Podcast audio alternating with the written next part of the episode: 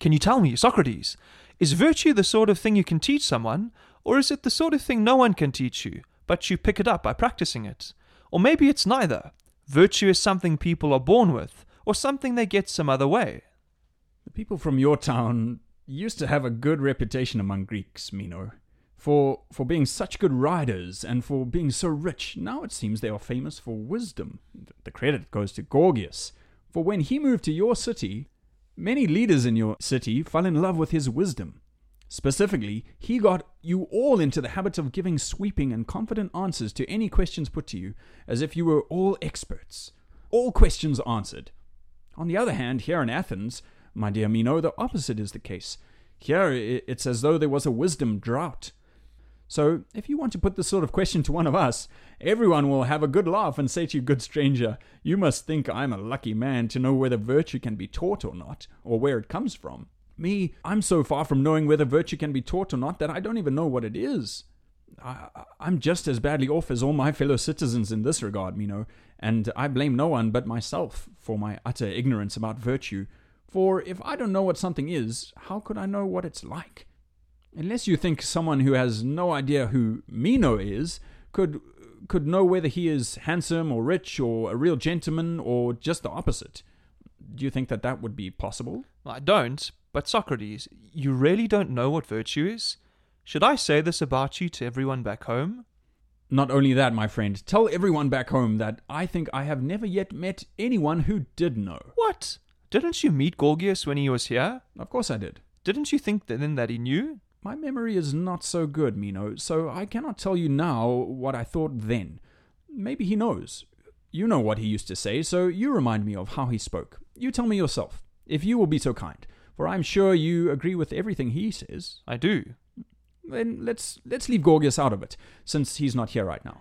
Meno, by the gods, what do you yourself say virtue is? Speak up, and don't be a wisdom miser. It's really not that hard to say, Socrates. First, if you want the virtue of a man, it is easy to say that a man's virtue consists in being able to manage public affairs, and thereby help his friends and harm his enemies, all the while being careful to come to no harm himself. If you want the virtue of a woman, it's not difficult to describe.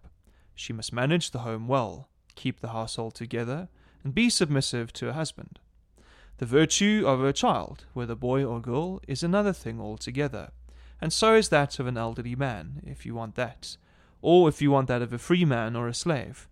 There are lots of different virtues, as a result of which it is not at all hard to say what virtue is.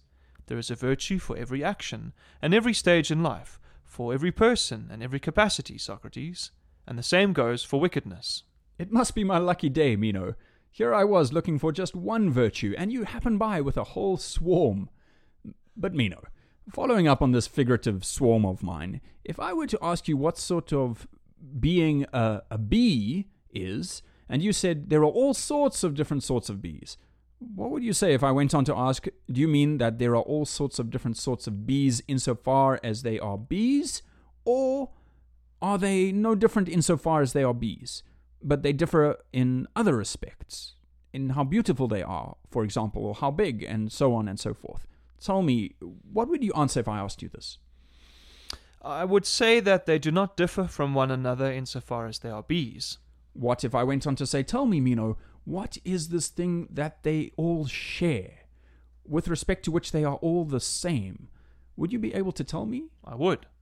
The same goes for all the virtues, then. Even if they come in all sorts of, of different varieties, all of them have one and the same form which makes them virtues. And the thing to do is look to this form when someone asks you to make clear what virtue is. Do you, do you follow me? I think I understand, but then again, not as clearly as I'd like.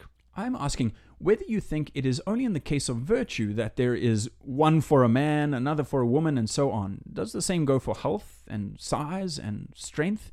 Do you think that there is one health for a man and another for a woman? Or if it is health, does it have the same form everywhere, whether in man or in anything else, whatever? Well, the health of a man seems to me the same as that of a woman. And the same goes for size and, and strength. If, if a woman is strong, her strength will be the same as and have the same form For by the same I mean to indicate that, that strength is strength, whoever has it, man or woman. But maybe you think it makes a difference. I don't think it does. So, will there be any difference in the case of virtue then? Insofar, insofar as something's being virtue is what is in question, Uh, whether whether in a child or an old person, a man, a woman, or a man. Well, I think Socrates, somehow this case is a bit different than the others. How so? Uh, didn't you say the virtue of a man consists in in being able to manage the city well, whereas that of a woman consists in managing the household well? I did. Is it possible to manage a city well, or a household, or anything for that matter, while not managing it moderately and justly? Certainly not. Then, if they manage justly and moderately, they must do so with justice and moderation. Necessarily. So, both the man and the woman, if they are to be good, need the same things justice and moderation. So it seems. What about your child and your old man? Can they possibly be good if they are ill tempered and unjust? Certainly not. But if they are moderate and just? Yes. So, all people are good in the same way, since what makes them good is the fact that they exhibit the same qualities. It seems so. And they would not be good in the same way if they did not have the same virtue. They certainly wouldn't. Therefore, since everyone's virtue is the same, try to tell me, and try to remember what you and Gorgias said that same thing is.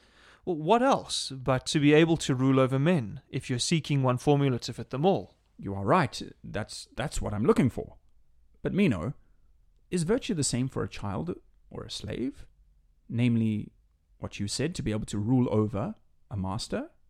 Do you think he who rules is still a slave? I do not think so at all, Socrates. It doesn't seem likely, my good man. Consider this further point. You say virtue is the capacity to rule. Don't you think we should add justly and not unjustly? Well, I think so, Socrates, for justice is virtue. Is it virtue, Meno, or is it a virtue? What do you mean? As with anything else, if you like. Take roundness, for example, about which I would say uh, that it is a shape, not that it is shape, pure and simple. I would not say it is shape because there are other shapes. That's quite right. So I too say that not only justice is a virtue, but that there are many other virtues as well. What are they? In, in, in just the way that I could name different shapes, if you ask me to. Please fill me in concerning all these other virtues. Well, I think courage is a virtue, and moderation, uh, wisdom, nobility, and very many others. But we are running into the same problem again, Meno, from a slightly different angle. We have found many virtues while looking for one, but we cannot find the one that covers all the others. I can't yet find what you're looking for, Socrates. One virtue that covers all the others, as in the other cases. It seems so. But I really want to try to make progress here, for you do understand that it's going to be like this with everything.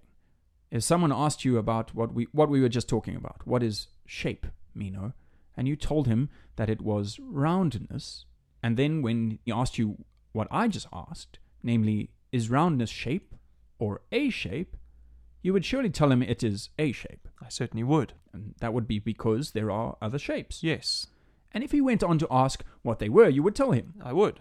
The same would go for color. If he asked you what it is and you said it is white, and he interrupted by asking, is white color or a color? You would say it is a color because there are other colors. Yeah, I would. Likewise, if you were asked for a list of colors, you would list others, all of which are colors just as much as white is. Yes. Then, if he pursued the argument, as I did, and said, We always end up back at the many, don't keep answering me like this. Instead, since you call all these many things by one name, and since you say none of them is not a shape, even though none is the same shape as the others, tell me what one thing applies just as much to roundness as to straightness. Say, say what it is you call shape. For example, when you say roundness is just as much shape as straightness is, you do say that, don't you? I do. And when you say that, do you say roundness is no more round than straight is, or that straightness is no more straight than round is? Certainly not, Socrates. All the same, you don't say roundness is more of a shape than straightness is, or vice versa. That's true. So, what is this one thing to which the term shape generally applies? Try to tell me.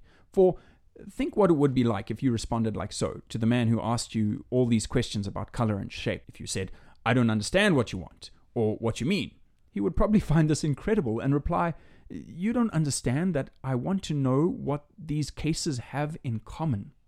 Even hearing that, it is true you would you would still have nothing to say, you know, if someone asked, What is the one thing that applies to roundness and straightness and all the other things you call shapes, and which is which is the same in all of them? Try try answering this question by way of working up to the one about virtue. No, you answer it for me, Socrates. You you want me to do this for you as a favor? I certainly do. Then you will be willing to tell me about virtue. I will. Well, let's forge on. The subject is worth it. It surely is. Now then, let me try to tell you what shape is. See whether you will accept the following account. Shape, let's say, is the one thing that invariably accompanies color. Does this satisfy you, or do you want to go about defining the term in some other way? For myself, I would be satisfied if you defined virtue in some such way as this. But this is a silly sort of definition, Socrates. How so? It's silly that you say shape always accompanies color. Because what if someone says he doesn't know what color is? He's just as confused about color as he is about shape. Now, what do you say about your definition? I say that it is certainly a true one. And if my questioner is going to turn out to be one of those clever debaters who turns everything into a competition, I will say to him, I have given my answer. If it is wrong, it's up to you to refute it. On the other hand, if we are among friends, as, as you and I are, and if we want to pursue the question, we must answer in a, in a manner more conducive to, to agreeable, productive discussion. By this, I mean that answers given must not only be true, they must also be made in terms the questioner admits to understanding. I will try to abide by these rules myself. So let me ask you have you ever heard of something called the end? I mean, something like a, a limit or boundary. I do know of such a thing. Uh, I think you understand what you mean. Additionally, you call a certain thing something a plane, and a certain something else a solid, as in geometry. I do. Then, this is enough to tell you what I mean by shape. For I say this of every shape. A shape is that which limits a solid. In a word, a shape is the limit of a solid. And what do you say color is, Socrates? You are outrageous, Meno. You trouble an old man to answer questions, but you yourself are not willing to recollect and tell me what Gorgias says virtue is. After you have answered this, Socrates, then I will tell you. Do you want me to answer a la Gorgias? This this being the mode you would you would most easily follow. Of course, I want that. Both of you subscribe to Empedocles' theory of effluvia, am I right? Certainly. And so, do you believe that there are channels through which effluvia make their way? Definitely. And certain effluvia fit certain channels, while others are either too small or too big? That is so. And there is a thing you call sight. There is. From this, comprehend what I state, as Pindar says, for color is an effluvium of, of shapes that fits the organ of sight and is perceived. That seems to be a most excellent answer, Socrates. Perhaps it was delivered in the manner to which you are accustomed. At the same time, I, I think you can deduce from this answer what sound is, and smell, and many such things. Quite so. It is a theoretical answer, so it pleases you, Meno, more than the one about shape. It does. It is not better, O Meno. In fact, I am convinced the other one is. And I think you would agree if, if only you did not have to go away before the mysteries, as you told me yesterday that you must. If only you could stay and be initiated. I would, Socrates, if you could tell me many such things as these.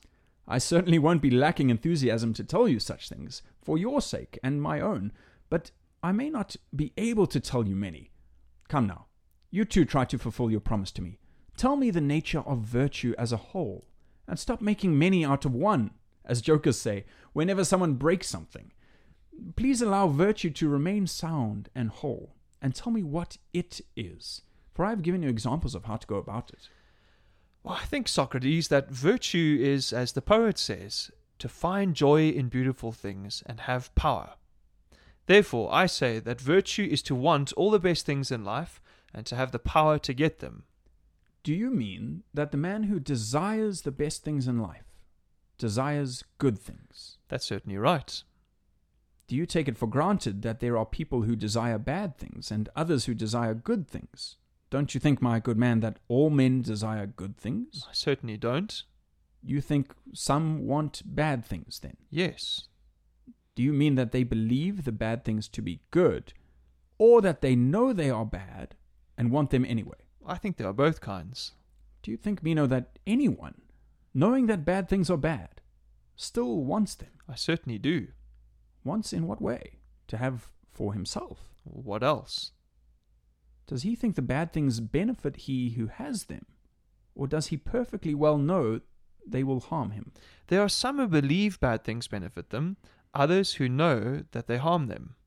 And do you think that those who believe that bad things benefit them know they are bad? No, that's something I can't quite believe. It's clear, then, that those who do not know things to be bad do not want what is bad. What they want are things they think are good that are in fact bad.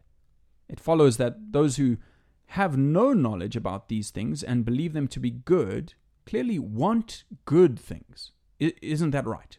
Yeah, it is likely. Well, then, those who you say want bad things, believing bad things harm those who have them, know they will be harmed by them. Necessarily. And don't they think those who are harmed are miserable to the extent that they are harmed? That seems unavoidable. And don't they think that those who are miserable are unhappy? I think so. Does anyone want to be miserable and unhappy? I do not think so, Socrates. Then no one wants what is bad, Meno, unless he wants to be in such a state. For what else is misery if not wishing for bad things and having one's wish come true? You are probably right, Socrates. No one really wants what is bad. Weren't you saying just now that virtue is the desire for good things and the power to acquire them? Yes, I was. It seems everyone satisfi- satisfies the desire for part of this definition, and no one is better than anyone else in this respect. So it appears. Clearly, then, if any man is going to turn out better than the next, it is going to be due to superior talent at actually getting the things. Quite so. So, this is what virtue turns out to be, according to your argument the power to acquire good things. Ah, I think, Socrates, that now we have hit the nail on the head. Let's make sure first that what you have said is true, for it may well be. You say that the capacity to get good things is virtue. I do. And by good things, you mean, for example, health and wealth? Yes. It's also a matter of amassing plenty gold and silver and winning honors and uh, public office. So, by good things, you don't mean other sorts of things than these. No, I mean all things of this kind. Very well. According to Meno, virtue is getting one's hands on the gold. Do you qualify this definition, Meno, with the words justly and piously? Or is it all the same to you? Virtue either way, if you make your fortune unjustly. No, certainly not, Socrates. You would call it evil then. That I would. It seems then that the getting of gold must go along with justice or moderation or piety or some other element of virtue. If it does not, it won't be virtue, however many good things are gotten. Yes. How could there be virtue if these elements were missing? Then, failing to acquire gold and silver, whether for oneself or for another, whenever it would not be just to do so, would be a case of virtue. So it seems. It follows that getting hold of the goods will not be virtue any more so than failing to do so is. Apparently, it's the case that whatever is done justly is virtue. Whatever is not done justly is a sort of vice or evil. I think it has to be as you say. We said a little while ago that each of these things was a part of virtue, namely justice and moderation and all such things. Yes. Then it seems you have been playing me for a fool, Meno. How so, Socrates? Because I begged you just now not to break apart or portion out virtue, and I gave examples of how you should formulate your answer. You paid no attention, going on to tell me that virtue is being able to get good things justly, and this, you say, is part of virtue. Well, yes, I do. It follows then from what you have what you have agreed to that to act with just one part of virtue whenever you do something is virtue. For you say that justice is a part of virtue, and that other similarly, similar qualities are too. Why do I mention this? Because although I begged you to tell me about virtue as a whole, you haven't come close to doing so. Instead, you say that every action that is virtuous in a particular sort of way is virtue, as if you had already told me all about virtue as a whole, so that I would already know all about that, even as, as, as you break it apart into bits. I think we must take it from the top and, and begin at the beginning, my dear Meno. What is virtue? If every action that is virtuous in a particular sort of way is virtue, for that is what you are saying when you say every action performed justly is virtuous. Don't you think you should have to answer the same question all over again? Or maybe you think you can know what is partly virtuous without knowing what is what it is as a whole? No, I don't think so. If you will recall, when I was answering you concerning shape, we rejected all answers like, like that one I tried to give in terms that were not agreed upon, and that, that might themselves be in need of investigation. And we were right to reject them. Then surely, my good man, you must not think, while the nature of virtue as a whole is still under investigation, that you can make its nature clear to anyone by telling them about what is partly virtuous. The only thing that is going to happen is that the same question will be put to you all over again namely, what do you take the nature of virtue to be? Or maybe you think there's no point to all of this that I'm saying. I think what you say is right. Starting over again from the beginning.